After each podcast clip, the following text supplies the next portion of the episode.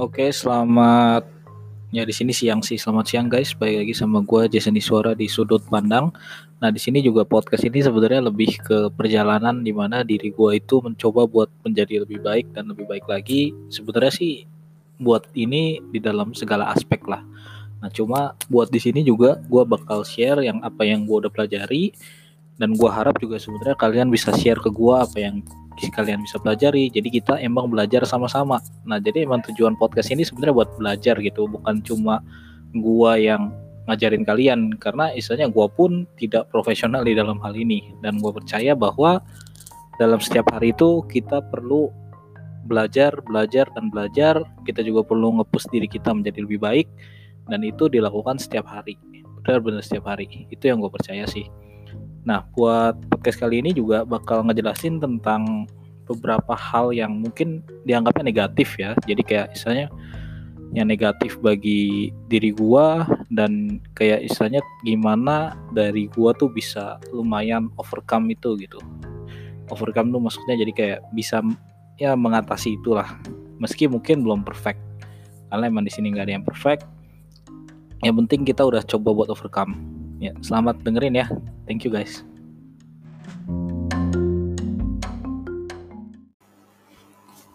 Ya guys, jadi hari ini bakal bahas soal rasa takut. Jadi emang ketakutan itu kita biasanya lihat sebagai negatif. Ya gue juga sebenarnya dari sebagai negatif gitu. Kenapa? Ya karena istilahnya dengan rasa takut itu kita malah tidak berani maju ke arah yang kita mau. Oke, jadi buat cara mengatasi rasa takut ya, gue bakal kasih sebuah cerita dulu dari pengalaman gue sendiri. Nah, jadi gue tuh dari kecil sebenarnya anak yang penakut lah. Bener-bener kayak gue tuh nonton film horor takut, gue ya pergi sendiri-sendiri takut. Jadi kayak istilahnya tuh naik roller coaster aja gue nggak berani, naik yang ancol aja gue nggak berani gitu kan. Ya mungkin sampai sekarang gue masih agak-agak takut sih. Nah, tapi misalnya di sini kenapa gue waktu pada takut itu, ternyata gue tuh masuk ke namanya Mapala. Jadi Mapala tuh mahasiswa pencinta alam. Nah, jadi tuh awalnya pada waktu masuk Mapala, entah kenapa gue itu di waktu masuk kuliah itu gue cuma ngelihat gue pengen masuk 2 sebenarnya. Jadi waktu itu mau masuk yang gue kan manajemen ya, jadi ada organisasi yang manajemen khusus sama ada Mapala gitu. Entah kenapa gue pengen masuk Mapala aja, karena nggak tahu kenapa gue pengen masuk aja gitu. Ada sesuatu yang diriku pengen bilang adalah ya udah pengen naik gunung. Nah terus kayak tapi pada waktu ditanyain gitu kan, lu mau masuk Mapala gimana, apa kenapa gitu kan, gue nggak tahu jawaban apa gitu. Akhirnya gue cuma jawab ya karena gue nonton film 5CM. Buat kalian yang nggak pernah nonton film 5CM, gue juga belum pernah sampai sekarang. Gue juga nggak tahu ceritanya. Jadi kayak itu cuma kayak gue ngasal sebut doang. Gue cuma mau 5CM itu sampai akhirnya ya tetap aja gue tetap masuk. Nah, selama di Mapala itu kan ada namanya, kita ada pendidikan dulu. Nah, jadi kayak sebelum organisasi, pokoknya sebelum kalian masuk organisasi dalam kuliah ya, kita ngomong pasti ada pendidikan dulu, kayak ya pendidikan apapun lah. Enggak, tapi ya istilahnya mungkin dari Mapala berbeda, organisasi berbeda gitu. Itu pun enggak masalah. Nah, di selama pendidikan itu kan panjang ya. Panjang sampai akhirnya kayak karena ini kayak istilahnya dilatih juga kitanya. Gua tiap minggu datang. Di situ ya emang di situ agak-agak serem karena istilahnya kan kita dilatih ya sama senior yang menurut kita ini senior jago banget gitu kan. Nah, habis itu meski kayak dilatih sampai akhirnya kan bawa barang tuh banyak banget. Terus istilahnya gua tuh tetap mau jalan gitu sampai akhirnya tuh nyokap gua ngomong waktu gua bawa barang banyak banget kan. Misalnya gue pengen ke kampus buat ikutin latihan. Abis itu ya udah akhirnya nyokap gue ngomong, kamu mau ngapain bawa barang banyak banget? Dan gue bilang ini mau latihan. Ngapain kamu nggak takut? Nah, kamu nggak takut itu yang kayak di situ tuh gue baru kayak klik gitu, kayak oh iya gue nggak takut gitu. Kayak misalnya kamu ke gunung-gunung kamu nggak takut, karena dari kecil yang seperti gue bilang tadi, gue tuh bener-bener orangnya kayak penakut gitu loh, bener-bener kayak pemalu, penakut, nggak bisa ngomong sama orang, nggak berani lihat mata orang gitu, sampai akhirnya gue tetap mau jalanin gitu. Yang kayak, nah di situ yang gue pikirin cuma satu, kayak gue mau masuk aja intinya, sesusah apapun dan setakut apapun gue mau masuk. Dan di situ kayak istilahnya di situ ada ya senior yang menjagain gue gitu. Ya sebenarnya kayak misalkan pada saat kita takut pada apapun ya, kalau misalkan kita ada satu hal yang kita pegang, kayak waktu itu kayak gue contohnya, gue tuh pengen banget, pokoknya gue nggak mau tahu, gue pengen, ya udah gue tetap jalan gitu. Dan itu yang gue pegang doang. Kayak misalkan kayak banyak nih hal-hal yang kayak ngapain sih bawa barang banyak, terus lu di gunung nanti apakah bisa mandi, ya itu kan gue kan nggak pernah naik gunung kan, apakah terus makanannya cukup atau enggak, itu gue bener-bener kayak gue nggak mikir gitu, kayak misalnya gue mau doang. Nah jadi buat yang rasa takut yang pertama, buat menghadapinya ya satu adalah menurut gue biar ada hal yang kalian bisa pegang gitu.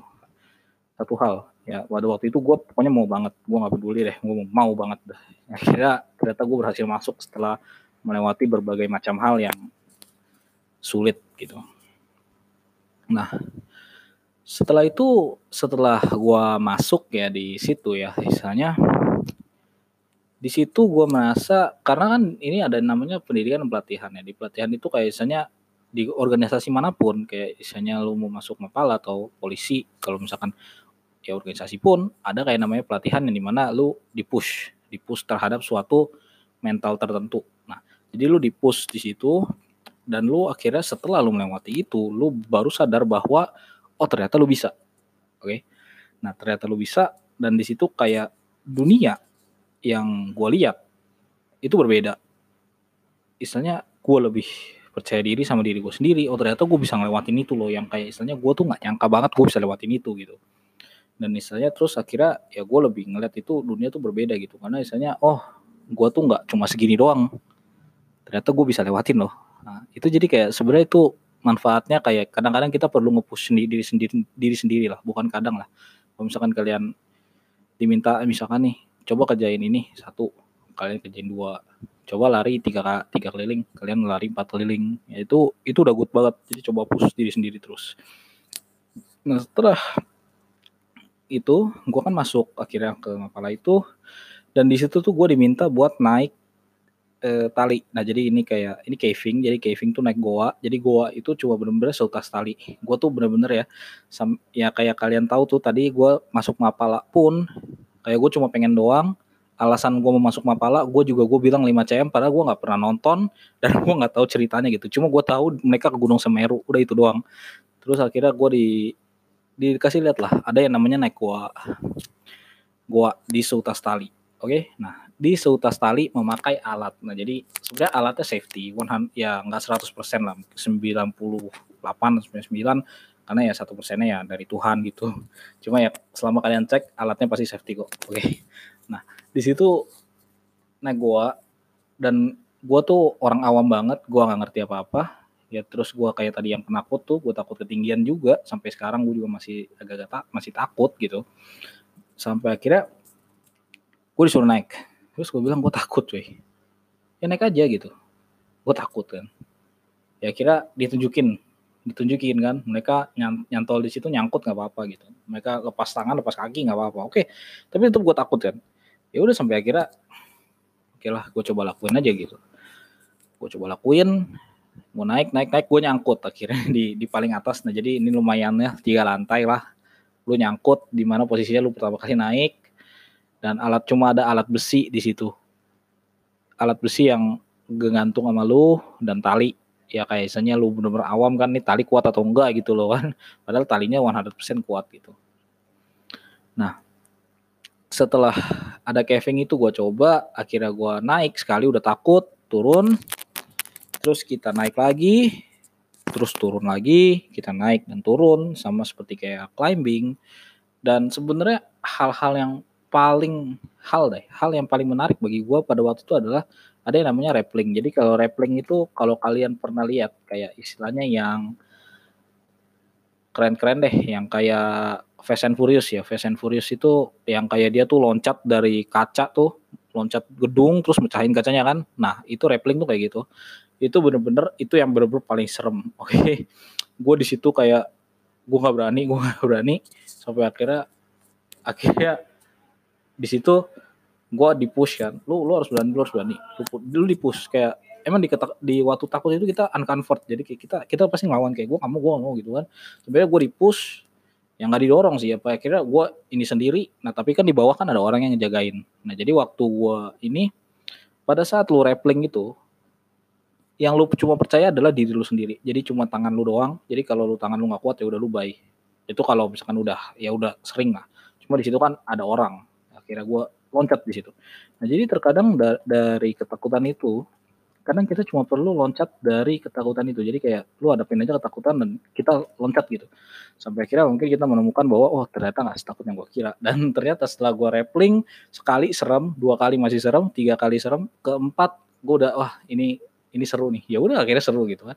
Nah jadi dari yang kedua dan yang ketiga yang buat dari bisa diambil dari sini adalah loncat dari ketakutan kalian hadapin tuh ketakutan. Terus yang ketiga juga kalian repetisi sampai akhirnya kalian merasa oh gue bisa, karena dari repetisi. Jadi kayak misalnya berulang-ulang gitu, kayak nggak bisa lu nggak mungkin langsung bisa lah. Kayak misalnya buat podcast selanjutnya gue bakal cerita soal buku mindset. Nah jadi kayak lu nggak mungkin langsung bisa dari lu nggak pernah, lu tahu langsung bisa gitu. Kayak misalkan kayak gue sekarang, gue dari podcast gue yang dari view-nya cuma 100-an, tiba-tiba gue mau langsung ke 1 juta, itu kan nggak mungkin.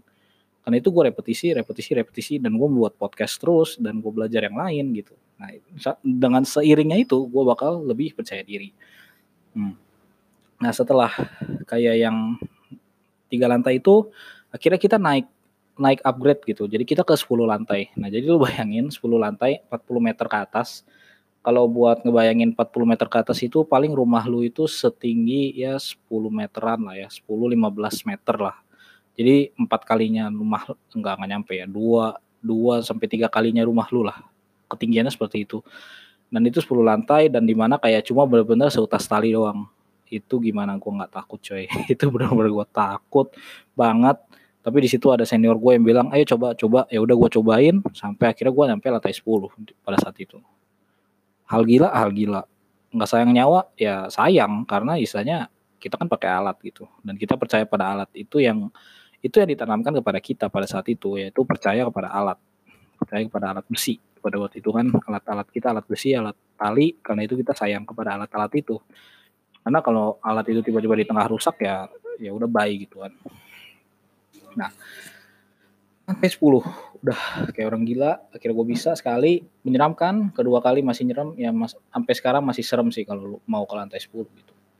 Dan gue sih sekarang udah enggak kayaknya, pada waktu itu aja. Nah, pada saat itu ada sebenarnya nanya pada gue, ada anak baru, karena emang ini kan show yang buat kita ya istilahnya kita show bahwa kita bisa kan. Ada anak baru nanya ke gue pada waktu itu, ada maba kan. Kak enggak takut ya? Ya gue bilang gue pasti takut lah. Terus dia ketawa gitu kan. Terus gue juga ketawa. Lah terus kenapa naik? Ya itu buat sebenarnya ya satu ya gue pengen show gue bisa. Terus yang kedua ya buat ngelawan rasa takut itu. Jadi simpelnya kayak gini, kayak misalkan bukan berarti lu melakukan itu lu gak takut gitu. Kalau menurut gue ya rasa takut tuh pasti ada. Kayak misalkan gue ngomong di depan umum. Gue gak takut. Gue gak takut. Gue bilang gue gak takut, gue bohong. Oke, itu bagi gue, karena gue terlahir ya sebagai orang yang pemalu. Ya, mungkin gue sekarang lebih terbuka, tapi kayak istilahnya gue pemalu lah pada waktu gue kecil dan sampai SMA gitu. Jadi rasa takut tuh pasti ada, yang penting tuh kalian menghadapi itu gitu. Itu buat poinnya, yang kelima. Jadi yang poin keempat adalah percaya kepada alat yang tadi. Apa buat ketakutannya nih, kayak misalkan apa yang kita bisa ambil buat dari situ ke kayak kita sehari-hari, kayak misalkan bicara di depan umum. Nah bicara di depan umum bagi gua pada saat itu kayak istilahnya gua tuh takut banget di depan umum coy. Seperti kayak bilang gua pemalu, yang kayak istilahnya tuh gua ngomong aja tuh takut gitu, kayak nih orang nih gua nggak bisa sesuai yang ekspektasi mereka, dan kayak apakah gua bakal salah dan apakah gua bakal berhasil, apakah gue kayak ya banyak hal lah yang dipikiran pada saat lu ngomong di depan umum itu. Presentasi lu, baju lu bagus atau enggak, apakah nanti lu di tengah-tengah lupa, ya kan banyak banget gitu kan. Nah abis di depan umum gitu pasti lu juga berpikir bahwa bakal dijudge orang kalau misalkan lu gagal gitu kan. Oke. pada saat ketakutan ini di depan umum ya kayak istilahnya. Dan gue juga takut gagal. Pada saat gue ada masa-masa di mana gue sangat-sangat takut gagal, sangat-sangat takut gagal, dan gue sangat-sangat takut salah gitu kan. Dan sampai kayak istilahnya karena ketakutan itu gue sendiri pun nggak bisa buat gerak karena gue takut gitu. Gue aduh jangan nih gue salah, gue ngelakuin ini salahnya di mana, gue ngelakuin ini salahnya di mana, gue ngelakuin ini salahnya di mana, gue ngelakuin ini salahnya di mana gitu. Banyak yang kayak salah, semuanya salah. Terus gue karena gue salah gue takut ngambil keputusan dan gue takut maju, akhirnya gue nyesel karena gue takut gitu ya sih. Jadi kayak itu siklus takut lah gitu yang nggak bagus, benar-benar kayak buat lu sendiri tuh nggak bagus. Nah buat gue kayak yang misalnya ngomong di depan umum, caranya gimana buat gue handle itu? Sebenarnya yang pertama sih ya seperti kayak tadi yang gue dari pendidikan ada pelatihan, gue ternyata gue bisa dari yang gue kira nggak bisa. Jadi yang pertama bahwa gue percaya bahwa diri gue tuh nggak segini doang. Terus yang kedua gue repetisi, gue belajar, gue ngomong sama orang, gue repetisi. Dan yang ketiga ini yang menurut gue yang benar-benar penting banget buat kalian. Oke, mau kalian ngomong apapun dan kalian punya perspektif apapun, pasti bakal ada orang yang kalian nggak suka. Pasti ada orang yang nggak suka sama kalian. Mau kalian mau ngomong sebaik apapun dan kalian ya pokoknya seapapun lah pasti dia nggak suka gitu. Jadi ini ada sebuah kata dari yang gue baca ini bagus. Lo mau jadi apel termanis pun pasti ada orang yang nggak suka apel. Oke, satu. Nah jadi sebenarnya buat dijudge orang ya, judge orang itu kita nggak bisa kontrol. Itu yang perlu kalian tahu. Dan yang kedua, mau kalian buat apapun kalian pasti salah. Nah kayak yang poin yang tadi, oke. Ya, jadi kayak dengan itu kalian mungkin lebih, kalau bagi gue kayak gue lebih plong gitu karena istilahnya ya udah gitu ya gue lakuin apa yang gue mau, tapi bukan berarti gue tidak terbuka terhadap saran yang ada gitu dan kritik yang ada selama kritik itu membangun dan orang itu peduli sama gue bukan ngejatuhin gue gitu. Jadi kita juga perlu ngelihat orang yang itu niatnya apa sih bagi mereka itu. Nah jadi ya sebenarnya itu yang gue pelajari buat rasa takut ya. Jadi kayak misalnya sekarang gue juga lebih nggak terlalu takut, gue lebih prefer ya udah gue coba lakuin karena istilahnya gini. Ini juga ada kata-kata yang bagus dari Gary Vaynerchuk. Buat kalian yang belum, kalian bisa nonton dia. Gue oke banget sama dia.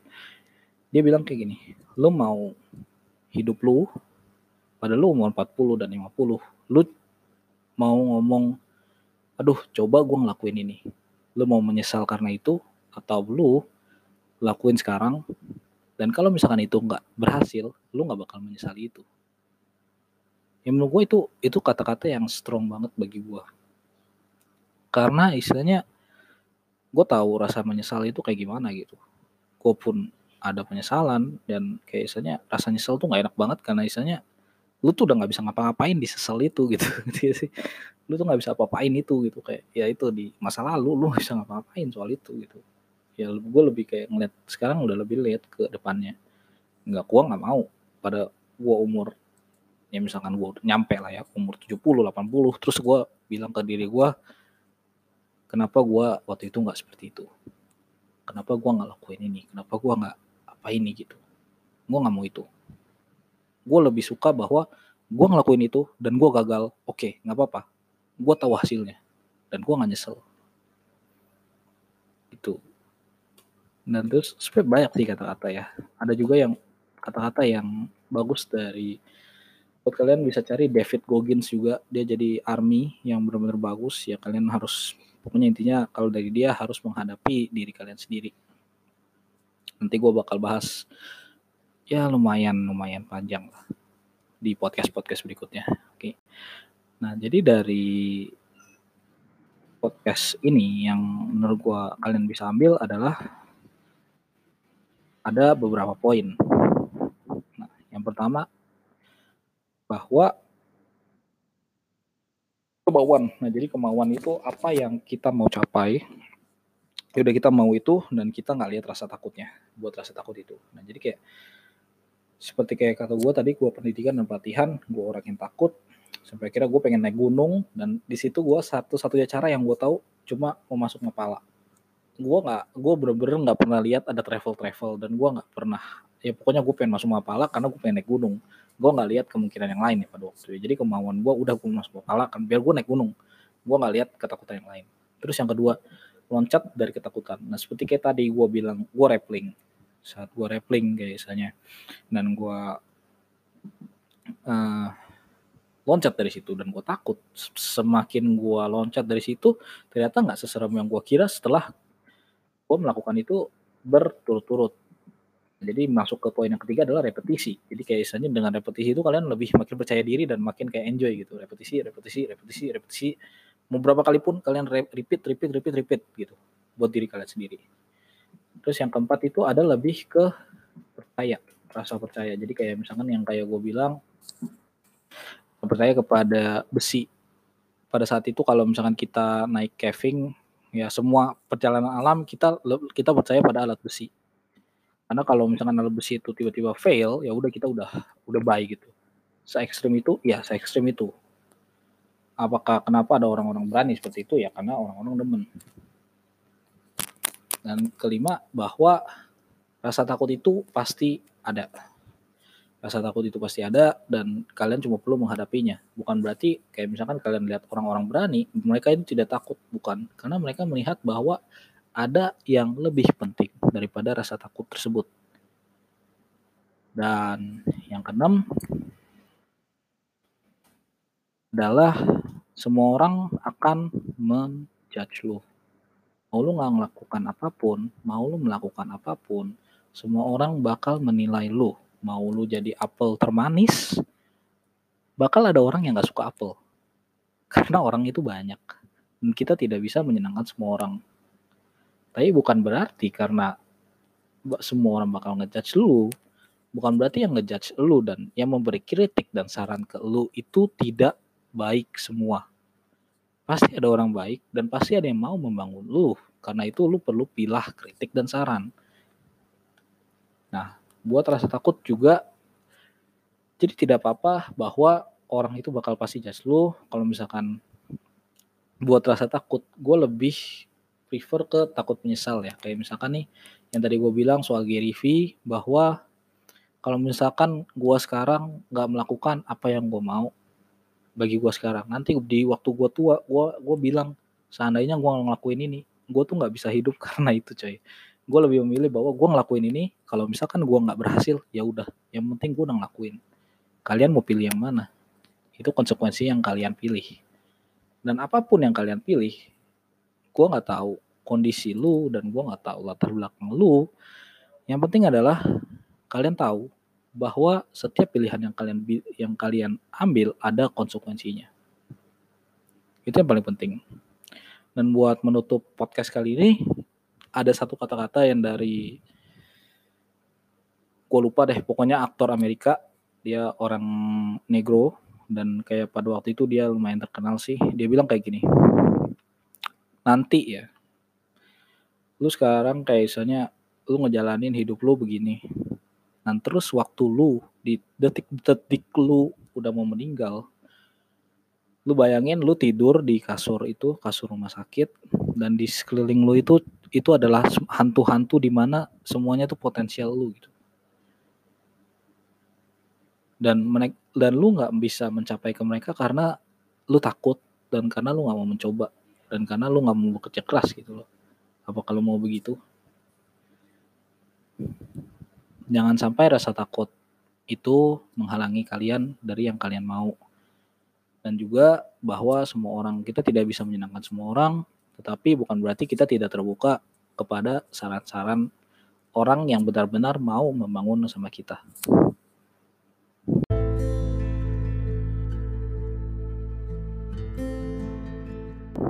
Oke guys, jadi buat hari ini itu tentang rasa takut ya. Nah, jadi kayak istilahnya di kedepannya gue bakal bahas soal yang lain-lain. Jadi kayak misalkan ini rasa takut, nanti ada yang efek negatif yang bagi gue mungkin takut, rasa takut, terus ada rasa apa lagi ya? Ya banyak lah yang kayak rasa nggak enak dan rasa kayak lu nggak enakan sama orang. Terus kenapa lu harus care sama orang? Kenapa lu harus peduli sama orang? Kenapa kayak semua orang tuh nggak sesuai yang mau? Dan kenapa kita perlu kayak istilahnya tidak memandang orang seperti itu, dan bagaimana kita tetap bisa share kindness meski kadang-kadang orang tuh tidak kind sama kita. Itu bakal gue share di kedepannya. Semoga kalian bisa mendapatkan sesuatu dari podcast ini, dan gue harap kalian juga share ke gue apa yang kalian pelajari. Kalau misalkan kalian klik tombol follow di podcast ini dan juga klik share kepada teman-teman kalian, gue berterima kasih banget, karena istilahnya gue pun berusaha buat share nilai gue ke orang banyak.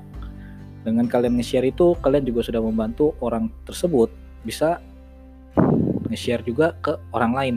Jadi kayak misalkan kalau kalian benar-benar berasa bahwa podcast ini sangat-sangat berguna, yang mungkin gak sangat berguna lah, berguna bagi kalian, tolong di-share dan tolong di-follow. Gue berterima kasih banget atas dukungan kalian, dan selamat siang ya.